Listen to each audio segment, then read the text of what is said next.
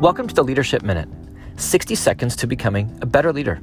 I'm your host, Kevin DeShazo of Culture Wins, a division of Giant Worldwide. Know, I've realized in a number of conversations recently that so many of us are expecting great results without wanting to put forth great effort.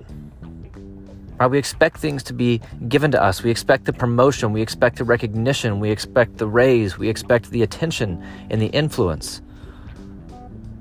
without wanting to put forth that level of effort, that level of sacrifice, that level of work.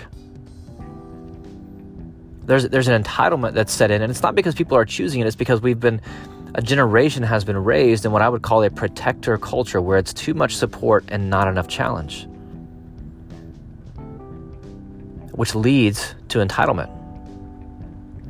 But the reality is that greatness doesn't happen on accident right?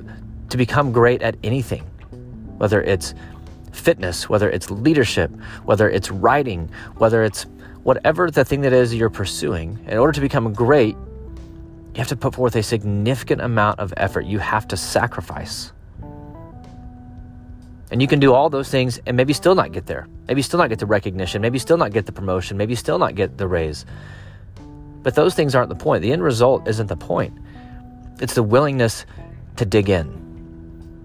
It's the willingness to work hard. It's the willingness to put forth the effort that, that greatness requires. Too many of us are attaching our name to average effort. We're attaching our name to average work. We're attaching our name to average thinking, and it's holding us back.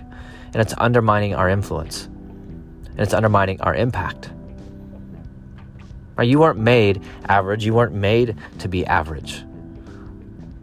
You were made to be great. That's not cliche, that's just reality. There's greatness that's already within you, but it's not going to come out on accident. It's going to come out when you unlock it. And you unlock it by showing up on purpose, by believing in yourself, by believing that you have what it takes, and turning that belief into action, turning that belief into effort. Say, I'm entitled to nothing, but I'm going to give everything. So don't attach your name to average effort. Don't attach your name to average thinking. That's not the standard you were created in. Greatness requires that we show up. Commit to the work today.